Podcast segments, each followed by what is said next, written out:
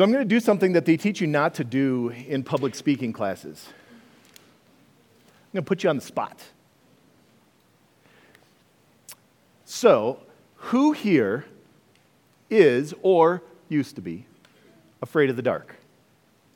Raise your hands. It's okay. Don't, don't be ashamed. Look around. Not so you can name names later, but you have lots of company, right? And we get it, right? The dark can be kind of scary. And it, especially for kids, if you are a parent that has or had little kids, what inevitably happens at some point during the week in the middle of the night? Knock, knock, knock, tap, tap, tap. In come the little feet, right? Why? Mommy, Daddy, I'm scared. Because the darkness can be scary. And not just for kids, it can be scary for adults too. We might not like to admit that we're scared, but if all of the power in this building all of a sudden went off, this room was plunged into darkness, there's no light coming from outside because the sun is gone, would you sit there calmly, just waiting for the lights to come back on? Or would you be frantically finding your cell phone to flip on the flashlight feature? Be honest, right? The darkness is unsettling at best. If you don't want to say scary, let's call it unnerving. Because it robs us of the primary sense that we use to see what's going on around us. We hear things, we smell things sometimes, but we don't not like we see them, right? We know how far something is away from us. We can see danger coming. We can see the, the thing we're about to trip over in our, our path. But we need light to do that. That's what makes the darkness unsettling, even scary. The thing is, when we're talking about darkness, we're not just talking about the absence of, of physical light, right? Like the, the light waves. We know this. We hear about it all the time in our world, right? Our world has some, some darkness in it. If you live here in our community in Falcon, you probably heard just a couple of weeks ago about the woman who was kidnapped and assaulted in the middle of the day in broad daylight, not under the cover of darkness. And then her assailant, before he could be arrested, took his own life. And I think it made a lot of people wonder about the darkness, even in his heart, and certainly the darkness in our world. It can be a scary place. And that's actually our first takeaway this evening. The first fill in the blank in your worship folder, if you'd like to follow along. It's that our world can be a dark place. Because if that was an isolated incident, if that was like a, a, one in a bajillion, we might go, okay, it's not really so bad, but turn on the news, scroll through your headlines, pull up your feed, and what do we see? We see anger and violence and greed and corruption and hatred and outrage and, and vitriol and people spewing things that I can't imagine that they would actually say those words and a world that's horribly politically divided. And not just, I don't agree with you and you don't agree with me, but we're looking for other people to fail and to hurt and to ruin. This world is a dark place. But you know what's even scarier? There's a truth that's, that's much more frightening than this one. It's that the darkness isn't just out there. It's that the darkness is in here and it's in here.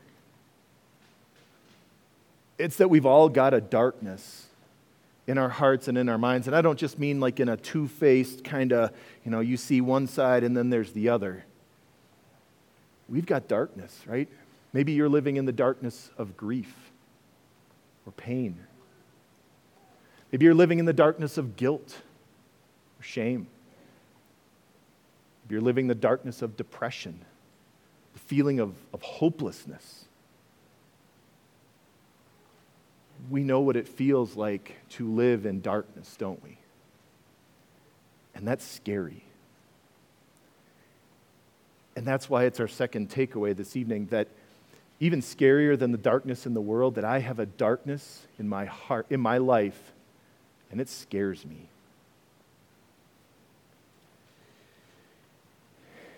And there's a reason that I had you fill in the blank in first person. Because we can all write those words as our own and own them. Because they're universally true. Every single human being can write that down. That I have a darkness in me, and it scares me. God knew that. And God addressed that. And he used a messenger to do it. This messenger's name was Isaiah. And he lived 600 years before Jesus was born, 600 years before that first Christmas. So 2,600 plus years before this Christmas. And he wrote about a darkness a darkness in the world and a darkness in the lives of people. And what's interesting is the darkness that he wrote about then is really no different than the darkness today. It's the same darkness that we struggle with the darkness of guilt and grief and conflict and fear. And so he wrote some words that we're going to look at in just a moment. And they're words that talk about darkness, but they talk about an answer to the darkness. They talk about God's answer to the darkness. Let's take a look at Isaiah chapter 9, beginning at verse 2. God says, The people walking in darkness have seen a great light. On those living in the land of deep darkness, a light has dawned. God was going to send a light, a light to shine in the darkness, the darkness of this world, the darkness of our lives, and that light was going to have life changing, hope giving, eternal effects. That's what we see in the next verses. Take a listen. You, God, have enlarged the nation and increased their joy. They rejoice before you as people rejoice at the harvest, right? Something that's been waited for. As warriors rejoice when dividing the plunder. For as in the day of Midian's defeat, you have shattered the yoke that burdens them, the bar across their shoulders, the rod of their oppressor. Every warrior's boot used in battle and every garment rolled in blood will be destined for burning, will be fuel for the fire. See, the people that God's light was coming to, they, they were waiting. They were waiting for this like a harvest, right? Like a farmer who's planted crops and waited until they'd get just the right time. And this is going to be a great day. And this is going to bring about peace, right? Every warrior's boot gone. There's no more need. So, when's this light coming? And how are we going to know when the light is here? Well, God tells us. For to us a child is born, to us a son is given, and the government will be on his shoulders, and he will be called Wonderful Counselor, Mighty God, Everlasting Father, Prince of Peace. Of the greatness of his government and peace, there will be no end he will reign on David's throne and over his kingdom, establishing and upholding it with justice and righteousness from that time on and forever. The zeal of the Lord Almighty will accomplish this. So, the light, the light that God promised, the light that would come and shine into our darkness, that light was going to be born. That's how that light was coming into this world be born into the world as a child, born into this world as a son. That child was going to come, but he was going to be different. That child was going to be able to save us from darkness because he had no darkness in himself. Because that child is God. And that's what those descriptions, right? Maybe you've heard those words before and Christmas cards, Christmas carols, that this child who's going to save, who's the light. He is wonderful counselor. He is this perfect, all knowing God who loves and guides and directs perfectly. He is the mighty God, powerful. He's the everlasting Father. From, from beginning to end, He has none. And He loves you like a dear father loves his child. And He's the Prince. But He's the Prince of Peace. Because that's what we heard those kids, those little messengers, tell us just a few moments ago, isn't it? That those messengers on the first Christmas announced to the world that a Savior has been born to you and that He's come to bring peace on earth. So, how does that work? Because, well, there's still darkness, isn't there? There is. There's darkness out there and there's darkness in here, but, but here's the thing this light, the light of Jesus, has come to bring light. And that's our, our third takeaway this morning, or this evening, excuse me, that Jesus is the light that shatters my darkness.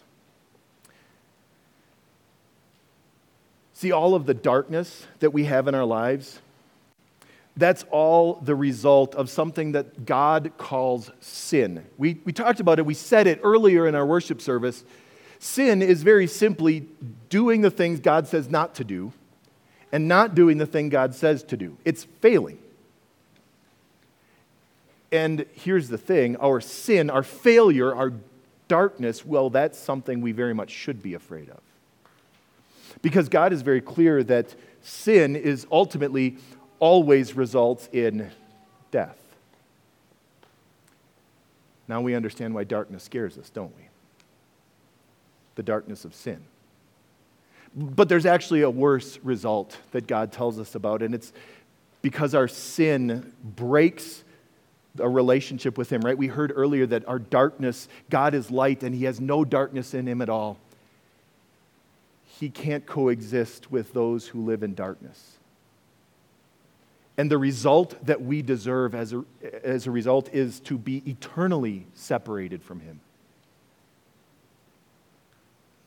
We have a right to be scared of the darkness. But Jesus, Jesus was born to root out that sin, to take away the root problem that causes all of our grief and our fear and our conflict and all of our sin. See, Jesus came to crush sin, to destroy its power, to free you from darkness. That's what he came to do, to shine his light, the light of forgiveness on those living in the darkness of guilt and shame, to shine the light of hope on those struggling with depression or hopelessness, to shine the light of life on those who are afraid, to shine the light of, of healing on those who are hurting and in conflict. Jesus came to shine his light on you because he gave his life for you. See, his light, the light of his life, he willingly took that and laid it down. He allowed it to be nailed to the cross by darkness itself. And he took on himself all of our darkness, all of our sin, so that we would be free. And that's the good news, friends. That's what I want you to know. That's what I want you to know this evening, because that's what Christmas is all about. But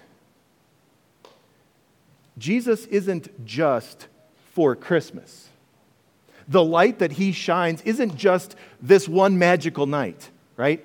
Jesus is different than all the rest of the Christmas lights that we put up. The lights you'll see here, the lights at your home, the lights on your tree, the lights across the street from my house, right? Those lights, and, and I won't judge, maybe you're the 26 kind of people where everything disappears. Maybe you wait until you have a day off of work. Maybe you wait till the weather gets nicer. But eventually, those lights are coming down, getting wrapped up, put in a box, put on a shelf, and stored for 11 months. But that's not the light that comes at Christmas. No, that's our, our last takeaway this evening that the light of Jesus, it shines for me, for you, every day. His forgiveness, His peace, His hope, those are for you this evening, absolutely. And I pray that you bask and, and enjoy the glow of Christmas. It's a special time, but it's not just tonight, it's every day. And so, as you leave here this evening, I pray that you take it with you. And I pray that you come back. We are so glad that you are here this evening to find the light of the world, Jesus, our Savior, the light of Christmas. But we don't want to share that light with you just once. We want that light to be a part of your life, the, the forgiveness, the hope, the peace that we have every time we hear the good news of Jesus. And so, this evening, as you head out to your Christmas celebrations and you head out into the darkness, Go with the light. Go with the light of Jesus that's shining in your hearts. The light that saves. The light of the world, the light for you. Amen.